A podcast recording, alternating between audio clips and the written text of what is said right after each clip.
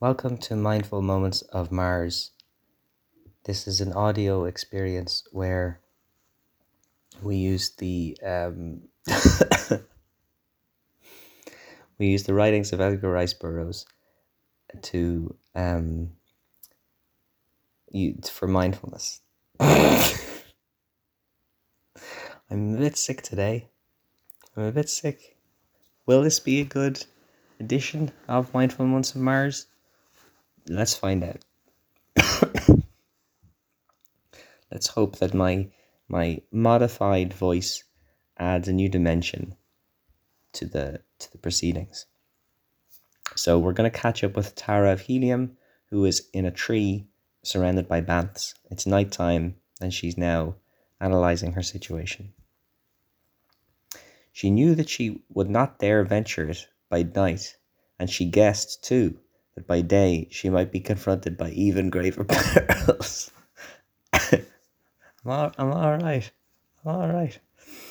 To depend upon this valley for sustenance, she now saw to be beyond the pale of possibility because of the banths that would keep her from food and water by night, while the dwellers in the towers would doubtless make it equally impossible for her to forage by day.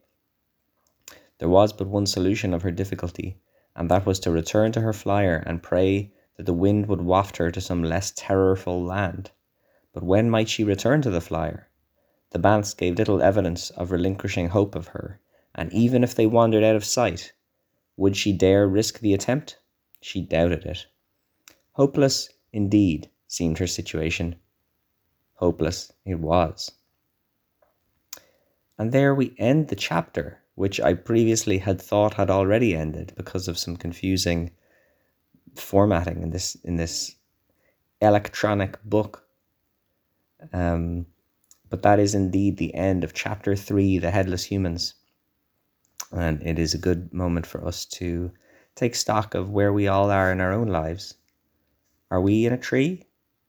Probably not. Do we want to be in a tree? Maybe. Is there a tree that we could be in nearby? Have a look. And let's take a breath.